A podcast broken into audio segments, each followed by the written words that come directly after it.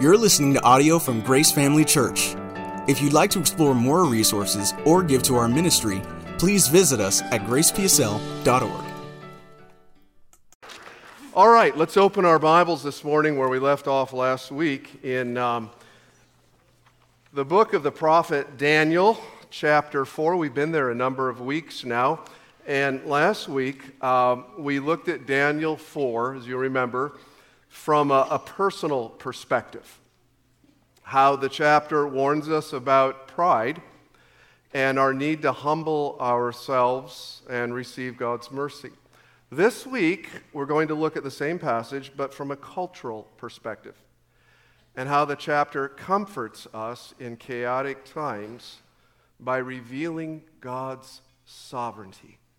That God is sovereign over all. But what I thought we would do first this morning, though, is a brief recap, just in case you weren't here last week, or if you were, just to kind of remind you. The whole series started over in Genesis 10, where we looked at the first kingdom in the world that was founded several years after the flood of Noah by a guy named Nimrod, actually Genesis 11. And its capital city was a city known as Babel, where Nimrod led the people to gather together in defiance of God's command to spread out over the earth and to build a huge monument to honor themselves called the Tower of Babel. Many centuries later, that same anti-God, man-exalting spirit manifested in the very same place through the greatest Babylonian king, whose name was Nebuchadnezzar, and who is also one of the central figures in the book of Daniel. The book of Daniel actually begins with Nebuchadnezzar conquering the kingdom of Judah, southern Israel, as he had many other nations up to that point, in which together he ruled over this vast empire that included most of modern-day Turkey, Iraq, Iran, Syria, Lebanon, Israel, Jordan, along with parts of Saudi Arabia and Egypt. And he just didn't rule over this area. You've got to see, this was his real estate portfolio. He owned this. He just didn't rule over it. It was his. He was one of the greatest monarchs of the ancient world.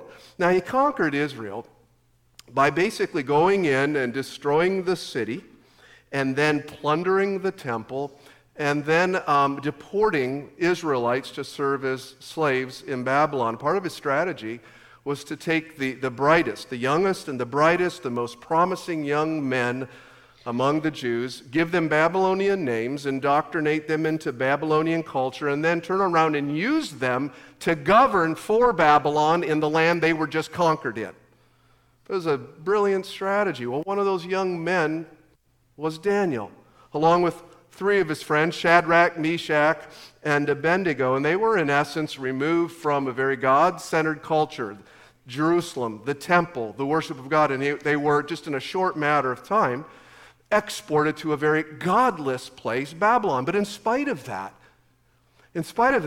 although they were in Babylon, they never allowed Babylon to get into them.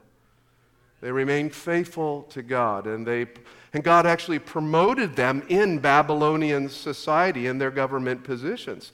To be sure, it was not easy, and on several occasions it almost cost them their life. But they never gave in to the pressure of conforming. They did not conform to the world. They remained loyal to God. They remained lights in a very dark culture, as we are to be in our culture. Eventually, Babylon fell to the Persians, who fell to the Greeks, who then fell to the Romans, who ruled during the time the New Testament letters were written, including 1 Peter. And at the end of 1 Peter, Peter calls the church in Rome, she who is in Babylon. She being the church, Babylon being Rome. Instead of she who is in Rome, she who is in Babylon. And the reason he did that, what he was saying, was the same God-rejecting, man-exalting spirit that originated with Babel and Nimrod, that was manifest in Nebuchadnezzar and Babylon, was very much alive in Rome. And since the fall of Rome, many empires have come and gone, but the spirit of Babylon has remained. And today that spirit wields its influence not through one single empire in the world, but through many world agencies and global powers all working together to bring humanity again under one government, just like the original Babel. And in the Bible, this resurrected effort to bring humanity under one government is presented as a sign of the end of this age prior to the return of Christ, who, when he returns, Revelation 18 and 19, will completely decimate Babylon and its spirit. In the meantime, God's people, you and I, we have to learn what Daniel learned and what Daniel did. We have to stay on mission in Babylon. And one of the things we need to have in order to do that is a confidence in the sovereignty of God. In the confidence of the sovereignty of God ruling over the pride of man. And that's the theme of this passage and what we're going to look at today. Last week, we went through the whole narrative of it, all 37 verses. I'm not going to do that again, but I think it would be good to kind of do just a brief recap. Nebuchadnezzar has his second dream in chapter 4, and it's a dream from God and absolutely terrifies him. So he calls in all the wise men of Babylon once again to try to give him the interpretation they cannot. So finally, he calls in Daniel again. Now, Daniel's about 50 years old now. Originally, in the first dream, he was about 18. So many years have gone by. And Daniel reluctantly gives him the interpretation because he knows this one thing. He knows that it is a message of divine judgment. The dream centered around a huge tree, a fruitful tree that spread over all the earth that provided food and shelter for all creatures on the earth. And a divine messenger entered the dream, called for the tree to be cut down, the branches trimmed off, the leaves scattered, and the fruit scattered, but the stump and the roots were to remain. And then the messenger also said that the person the tree represented would be reduced to having the mind of an animal and live among the animals for 7 times or 7 years, so that all the living may know that the Most High is sovereign over all the kingdoms of the earth. And Daniel immediately had the interpretation. And he told Nebuchadnezzar, "You are that tree." And that God had exalted him, his empire, God had exalted him, so that his empire rose and provided everything for all those in the earth, so that everything in the earth would be cared for and nourished, everything in his kingdom. But because his heart was lifted up with pride, and he had exceeded the bounds of God, the bounds of his God-granted authority, God was going to cause this great ruler to be cut down, but not die. He would leave the roots. Nebuchadnezzar himself will be given the mind of an animal and eat grass like an ox for 7 times until he acknowledged the Most High was sovereign over all the kingdoms of the earth. And then Daniel pleads with Nebuchadnezzar to repent, to do right, and to show mercy to the oppressed in hopes of averting this judgment. And although Nebuchadnezzar was dramatically impacted by this dream, he was terrified by it. The plea of the messenger, Daniel, and the severity of the message did not affect him. Ultimately, he presumed upon the patience and the kindness of God, and it did not lead him to repentance. And we read in verse 29, 12 months after that dream was given and interpreted, as the king was walking on the roof of his royal palace of Babylon, he said, "Is this not the great Babylon I have built as the royal residence by my mighty power and for the glory of my majesty?" And even as those words came off of his lips, what had been said about Nebuchadnezzar was fulfilled. His mind went from him. He was driven from the palace into the fields and made his home with the wild beasts. His hair became like the feathers of eagles, his nails like the claws on a bird of prey. And we are not told any more than that. There's no information on those 7 times or 7 years. All we read in the next verse is simply this, verse 34. "At the end of that time, I, Nebuchadnezzar, raised my eyes towards heaven, and my sanity was restored, and then I praised the Most high. And I honored and glorified him who lives forever. His dominion is an eternal dominion. His kingdom endures from generation to generation. All the peoples on the earth are regarded as nothing. He does as he pleases with the powers of heaven, the angels, and with the peoples of the earth, human beings. No one can hold back his hand or say to him, "What have you done?" And not only was Nebuchadnezzar's sanity restored, but also was his kingdom. And not only restored, but it became greater than it was before. And so he concludes in verse 37. Now I, Nebuchadnezzar, praise and exalt and glorify the King of heaven, because everything he does is right, and all of his ways are just. And those who walk in pride, he is able to humble. Now, of course, the key verse in this whole passage is his statement from the portico of the palace. You know, is this not the great Babylon that I have built by my mighty power? And for the glory of my name. In essence, I am the Lord over this kingdom. I am the sovereign. I am the Most High. It's not ironic then that one of the names that's used for God appears 6 times in this chapter. Verse 2, 17, 24, 25, 32, and 34. And it is the name of God, the Most High. 6 times in these verses. And when a name of God, especially one that is obscure as that, is used that many times in one chapter, the Holy Spirit is saying something to us. Nebuchadnezzar thinks he is the Most High. God is saying, nope. You got that wrong. I am the Most High, and then goes about demonstrating that. Now, the Hebrew word translated from the English Most High is the name of God, El Elyon. El Elyon. It's El is a shortened form of Elohim, which speaks of God's strength, and Elyon is like a superlative of El, and it could be translated strongest. And so El Elyon, therefore, is the strongest, strong one, the one who has no one above him, or the Most High God. It's used 29 times in Scripture, 13 times here in Daniel, 6 times in this chapter. We can find out a little bit more about what El Elyon means when we go back to its first use in Scripture, which was back in the first part of Genesis, and that deals with Abraham's life, and a priest named Melchizedek. And Melchizedek blessed Abram and said this, "Blessed be Abram by the God Most High, the creator and possessor of heaven and earth." And so El Elyon refers not to God as Redeemer, or the God who provides, or the God who heals. It refers to the God who created all, possesses all, rules over all, who has no limits, whose authority is supreme everywhere in the created universe. Simply put, El Elyon means a God who is sovereign over all. Now, this attribute of God, and he has many, love, mercy, kindness, omniscience, omnipresence, righteousness, justice. There are many attributes of God, but it is this one attribute of God that the spirit of Babylon hates the most: sovereignty. You know what? It goes back all the way to an event that actually preceded the original Babel event.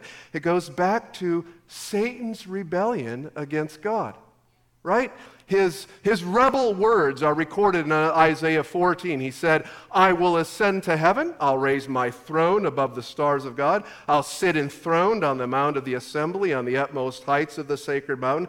I will ascend to the tops of the clouds. I will make myself like El Elyon, the Most High." Now, no, he didn't say, I'll be like the most wise God. I'll be like the all-seeing God, El Roi, or I'll be like the all-sufficient God, El Shaddai.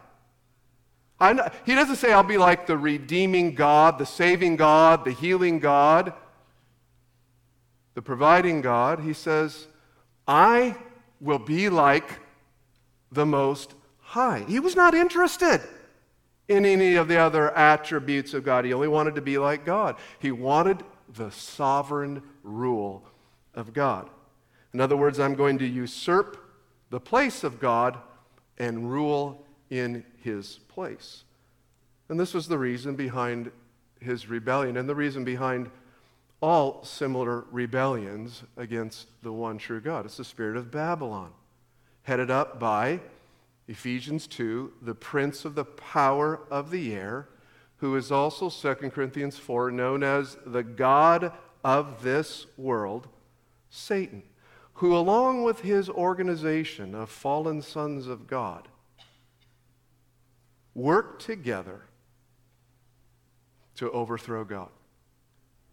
And this is why Paul says in Ephesians 6, for our struggle, speaking you and I, is not against what we see, flesh and blood, but it's against rulers, against authorities, against powers of this dark world, against spiritual forces of evil in heavenly realms, the realm above us. That's why Satan is called the prince of the power of the air. That's where he operates from. Satan's not in hell. He's above. That's where the system is. That's where the hierarchy is. And those forces of evil work through human institutions. They work through powerful people. They work through national rulers to carry out the original agenda of the leader behind them who said, I will be like El Elyon. You know, the entire behind-the-scenes history of humanity, not what you see, but behind what you see, that history can be understood through this lens. God raises up a nation by blessing it. That nation rebels against his sovereignty. God judges that nation to bring them to repentance and salvation, as he did in the case of Babylon's Nebuchadnezzar. And the way that God did that with Nebuchadnezzar was not arbitrary. You know, God does not do things in an arbitrary way. Everything is specifically done a certain way. I mean, God just didn't, get together with the other heavenly sons of God, the angels, and say, now let's see, how should we punish this guy? Let's get out the list. Let's see how we're going to judge this Nebuchadnezzar. Ah, that's it. Let's turn him into an animal. It's not arbitrary. There's a reason. Everything God does is for a reason, including the way he judged Nebuchadnezzar. He was saying something through it. So when God caused Nebuchadnezzar to be lured from the pinnacle of power and pride to the depths of becoming like an animal, God was saying, that's the result when men take the glory that belongs to me and take it for themselves. They become lower than I created them to be. Psalm 8 says, what is man? You are mindful of him, for you made him a little lower than the angels. So in the creative order of God, you have the creator, and then you have the first level of creation, the angels, the heavenly sons of God. Then right below that, you have human beings, and then way, way, way, way below that, you have the animal kingdom. So instead of being a little lower than the highest of God's creation, angels, when man takes glory for himself instead of giving it to God, he becomes more like the lowest of God's creation. He becomes more like that. He moves that direction. Now, that's not only true individually, and we looked at that last week, and we looked at how that can happen in people's lives, but it's also true for a nation. It's also true for a nation, according to Romans 1, that teaches just this. When a nation rejects not God's love, not God's provision, not any other attribute, when a nation rejects God's sovereignty, when a nation rejects El Elyon, when a nation rejects what is clearly revealed in God's creation, God judges that nation in order to bring them back around to sanity, to spiritual sanity, to repentance. And he does this not through an active judgment, fire and brimstone, but through a passive judgment. And that passive judgment in Romans is relayed to us in a phrase, God gave them over. 3 times that's used in this passage, God gave them over. What does that mean? It means this, is that God says, all right, mercifully, I have inhibited you from receiving the full outcome of your sinfulness. I've kept that from you. In other words, I haven't let you reap what you've sowed. I've cut out part of the reaping in my mercy. But you have not returned to me, and you keep rebelling against me, so I'm going to pull that mercy up and let you experience the full outcome of your sinfulness. It's a passive judgment. It's a turning over, and it happens in three stages. And the design, of course, is that when God turns us over to the full outcome of our sin, is that when we experience the destruction and the pain that comes from that, we'll go, we've missed it. We need to go back to God. It's like a doorbell that rings. Hello. Turn to Him. Repent. That's the whole design. So ultimately, it's because God loves us, because He wants us restored to Him. And if we won't listen to Him with our ears, we'll listen to Him another way. Now, this turning over happens in three stages. The first stage involves sexual impurity. Therefore, verse 24, God gave them over in the sinful desires of their hearts to sexual impurity for the degrading of their bodies with one another. So God didn't judge people with this, right? He allowed people to pursue what they wanted to. Instead of stopping it, He just let it go. Okay, experience the outcome of that. The question is, though, is why? Why, when God judges a people, when people reject the Most High, God in turn judges them through a passive judgment by allowing them to experience the outcome of their sin. Why is it sexual sin? Why not some other kind of sin? There's three turning overs here, and they all have to do with that. Why?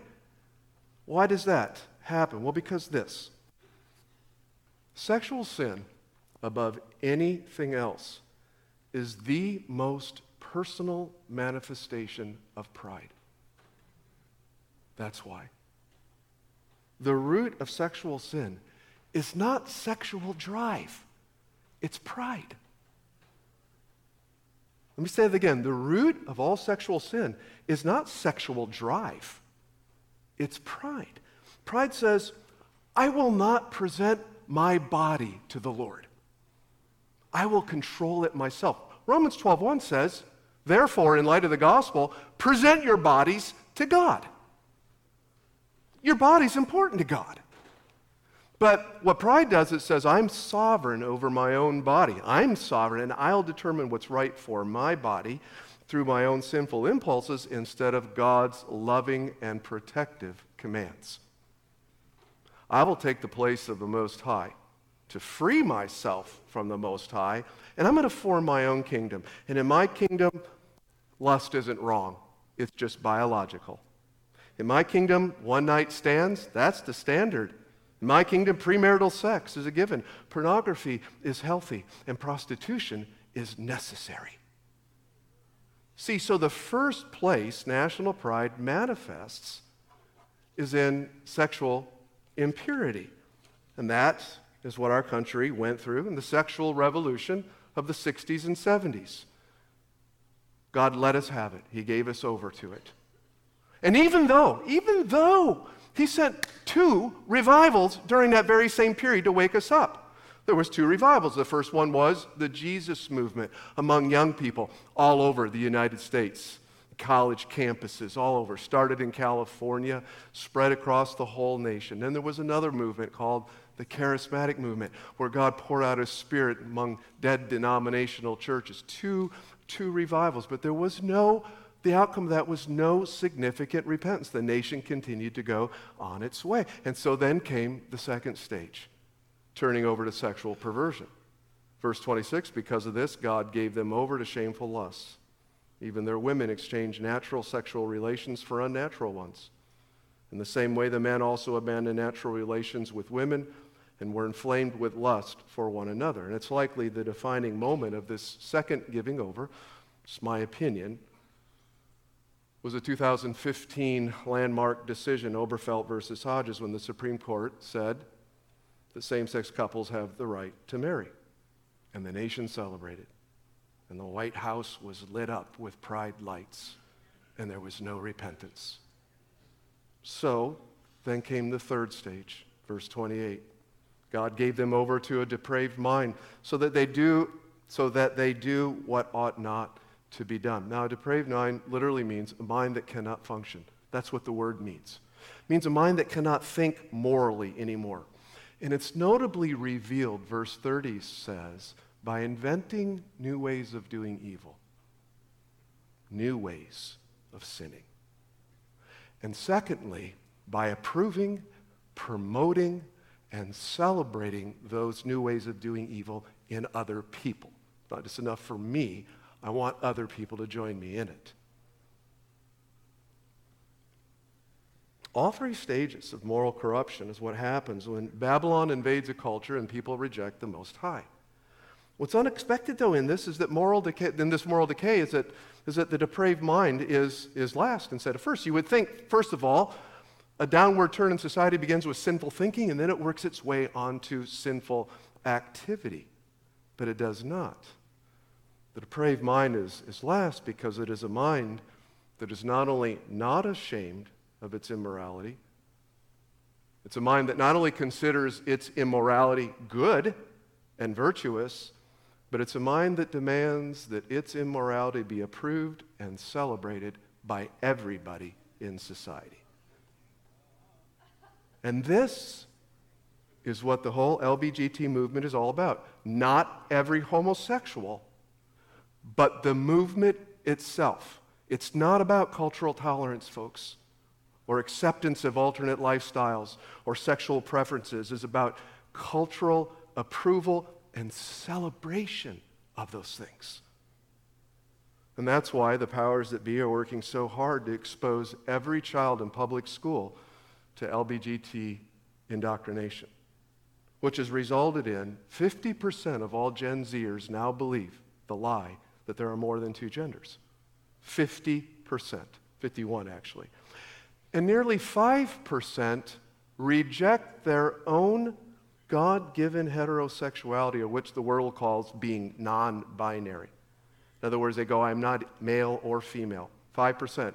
That's a 4,000% increase in 2 years.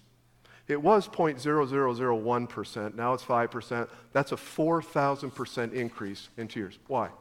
And listen, when you question this, when you question Babylon, maybe you wear a T-shirt that says there's only two genders, you get arrested for hate speech. Happens. That's why when you have a Facebook that favors two genders and you're getting chemo from a hospital, they stop the chemo and tell you you'll no longer be served at this hospital. Happened. This is happening all the time. That's why when you get a letter in the mail, your bank account's been closed. You have the wrong opinion. We will no longer be your bank. All the time. You're punished for not bowing and celebrating Babylon's golden statue.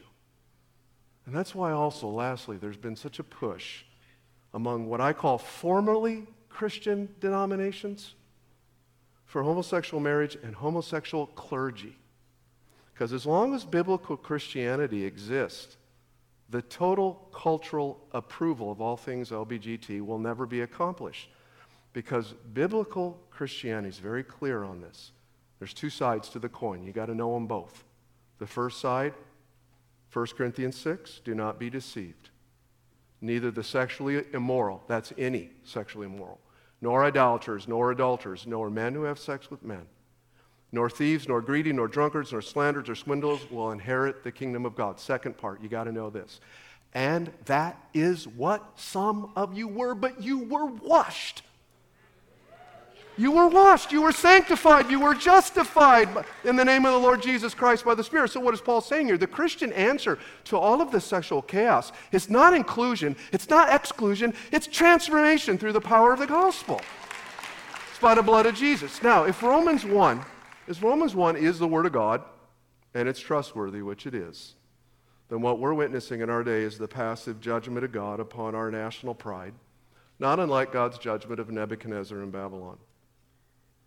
Everything that's going wrong today finds its source in one thing. It can all go down to one thing. The rejection of God's sovereignty. We do not want the Most High over us. Romans 1:21 says, "For although they knew God, they neither glorified Him as God or give thanks to Him, but in their thinking became futile, and their foolish hearts were darkened." So how do we live in a time like that? What do we do? What is our strategy that we learn from Daniel and from the New Testament. Well, the Great Commandment is a good place to start. Number one, love the Lord your God with all your heart, with all your soul. What does that mean in terms of this? Well, it means don't give in to the demands of Babylon to acquiesce to, approve, or celebrate sin. Don't do it. Here's what God's will is. He says it really plainly. It's God's will that you should be sanctified, that you should avoid sexual immorality, that each of you should learn to control your own body in a way that is holy and honorable, not in passionate lust like the pagans who do not know God. For God did not call us to be impure, but to live a holy life. Therefore, anyone who rejects this instruction does not reject a human being, but God, the very God who gives you his Holy Spirit. Love the Lord God with all your heart. Number two, love your neighbor as yourself. That's the second half of the Great Commandment. And what does that mean? It means two things. First of all, it means living with a faith and a hope that no matter how far away from God people are, they can change. They can change. They can be transformed if they truly encountered the God who loved them so much that at infinite expense to himself sent his son to die for their sins, our sins, on the cross. You live with that. You live with that faith and hope. There's plenty because God is a miracle-working God. And that's what happened to you. You think, well, maybe I just kind of was a little smarter than anybody else, and I saw the truth of the gospel, and I decided to believe. Oh, come on, give me a break. See, no, God intervened into your life. You weren't asking for it at all. You were just going about your worldly, normal way. Maybe even going to church and sitting on a pew. But it was just, to score a couple points on the weekend. But all of a sudden, he became real to you. You heard the gospel. You heard about Christ. You began considering that. And he began working in your heart and turned your heart towards him. And you saw his holiness and your sinfulness and your need to repent and his loving offer of forgiveness through the sacrifice of his son. And you said, count me in. I believe in that. See, that's a miracle, people, and that miracle can happen to anyone. I mean, if God can save Nebuchadnezzar, I mean, if he can take down that ego, he can save anybody. Amen.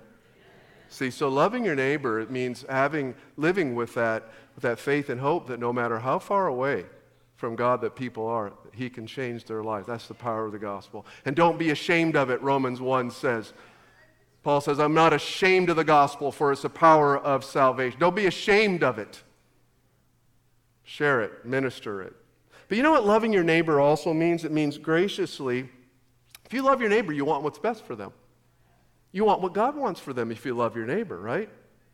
So loving your neighbor also means graciously advocating for the glory of God's good design among our neighbor or among our culture, that means. In other words, don't bury your head in the sand while the whole culture just continues to rot. Develop Christ-centered resolve to uphold what God upholds, to uphold the sanctity of unborn life, to uphold the sanctity of childhood that's being attacked, to uphold the sanctity of male-female gender, to uphold the sanctity of a man-woman marriage, to do that. Like Daniel, we got to live out our lives in an environment that's very hostile to that, in an environment that's very hostile to the Most High God. And yet, listen, those very circumstances that Daniel lived in were the platform for him to speak to the powers of the day. That's what God used to affect Babylon, was somebody who wouldn't back down. God used that, and he wants to use us. Oh, man, that's what Matthew, that's the teaching of the Sermon on the Mount, isn't it? Don't put your light under a bushel. Stop that. You're corporately a city on a hill. And what's a city on a hill for? So a traveler at night can see where he's going, so he can find his way to the light. That's us. That's you and me. So be the light of God in a dark culture. You know, earlier we read about Satan, formerly known as Lucifer, but about Satan, his sin was taking God's glory for himself. But you know, before all that, he did just the opposite. Do you know that Satan did just the opposite before he rebelled against God? Ezekiel 28 describes him standing on the holy mount of God, directing the worship of all creation to God, right? And then receiving from God God's will for all creation. He was a reflector of God's light.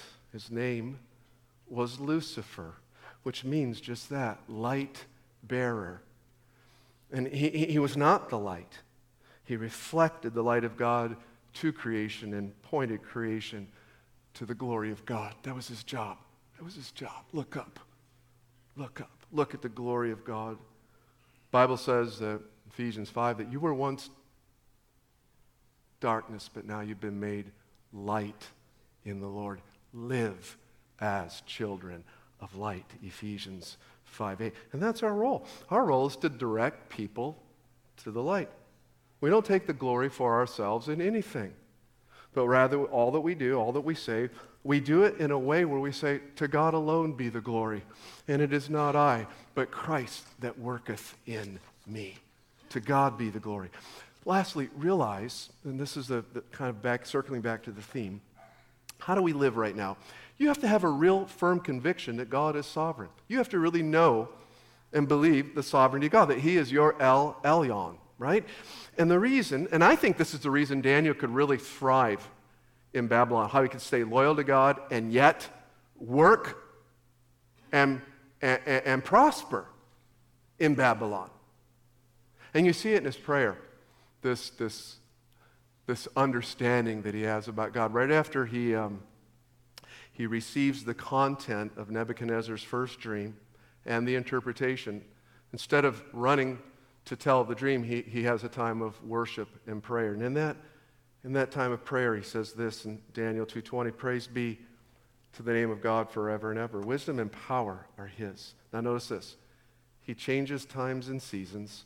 He deposes kings, and he raises up others. Now, and you see that all the way through the book of Daniel. One king comes, another goes, another one comes. He's saying behind all of that is the providential will of God ordering these things. But he also says here he changes times and seasons. And that's not talking about winter, spring, summer, or fall. All you got to do is call. It's not talking about the seasons. It's talking... I wish I never would have said that when I watched this. So some things slip out. You know what I'm talking about. The seasons here, they're talking about spiritual seasons. And one way that spiritual seasons change is when God turns a nation over to its own sin to bring about repentance. Changes the season from dark to light. You know what another way God changes seasons? He sends revivals. He sends revivals to change the spiritual season, if you will. And I think this way too, because I believe Romans 1 clearly says we are under the passive judgment of God. I just don't think there's any argument against it. I also believe, though, that if God sent two revivals during the first sexual revolution, he can send a revival during the second revolution.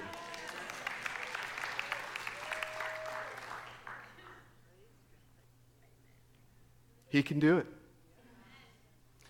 And we need to pray for God to be merciful to our nation, to show mercy to us and to bring about transformation. But look, regardless of what happens,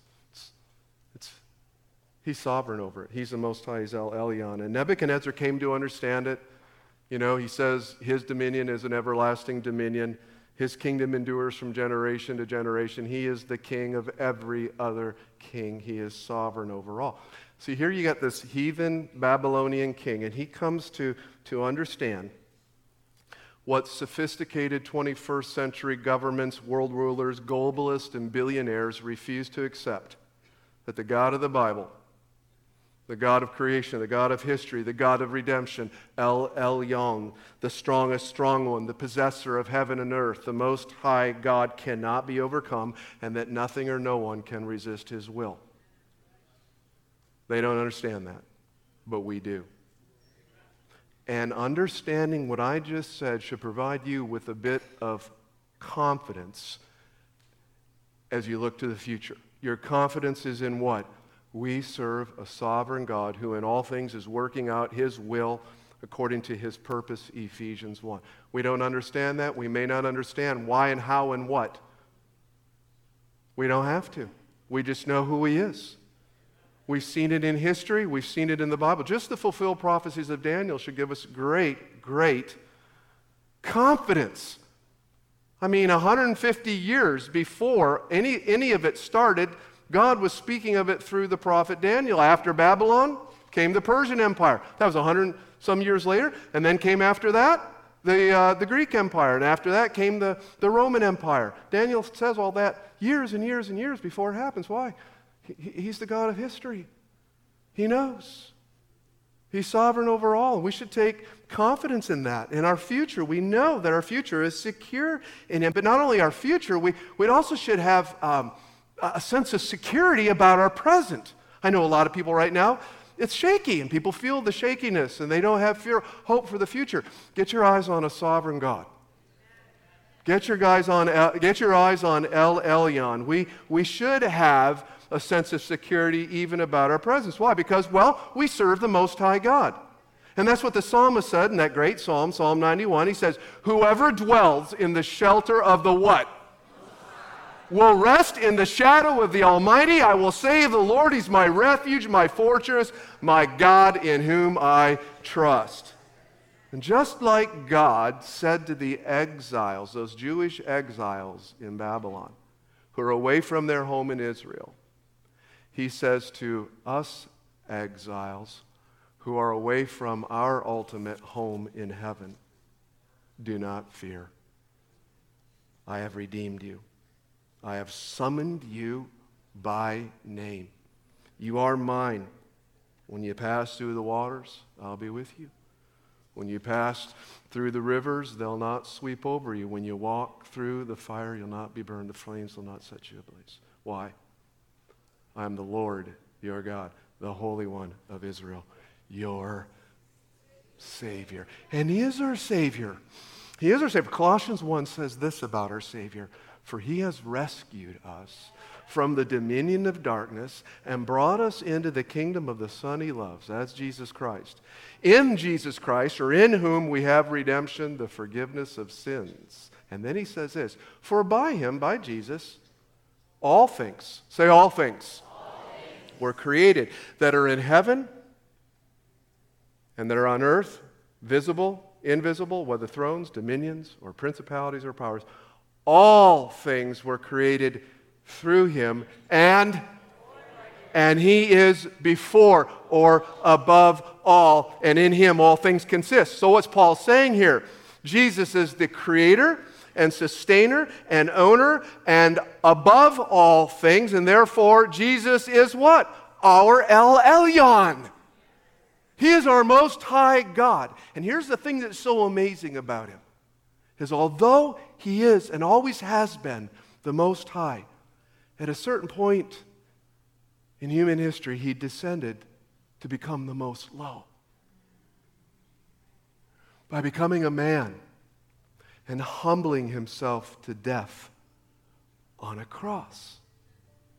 He deserved all the glory, but what did he do? He took all our shame, so that we could know the glory of God's forgiveness, love, and grace. And it's only through him. He is the way. And that's exactly what he said in the Gospel of John. I am the way. And he said this, and no one goes to the Father God except through me. That's it. That's the only way. You don't get there to God, to a relationship with God, to forgiveness, to peace with God, to the hope of heaven, to heaven itself, through your own efforts, through your own goodness, through your own resolve, through your own morality. You only get there one way, through a humility that says, I've sinned against God, but he's given me a great Savior in Jesus Christ, and I believe in him, that he died on the cross for my sin, that he rose again so I could be forever and completely and unquestionably forgiven forever and ever and become his child and receive an inheritance in heaven and given power and grace and mercy and goodness and peace and joy in his life. There's a lot of things right now that can take away that peace and joy. There's one source that can give an eternal supply, Jesus Christ. Have you believed? If you have not are you going to church? Not are you a good person? Not I have fond thoughts about God. Not I believe there is a God, but have you believed in Jesus Christ? If you have not, I urge you from a human perspective, but I also think from a divine perspective. God says, come home to me, please. I did all this for you. Please, come to me, all of you who are weary and heavy laden, and I will give you eternal spiritual rest. That's what Jesus said.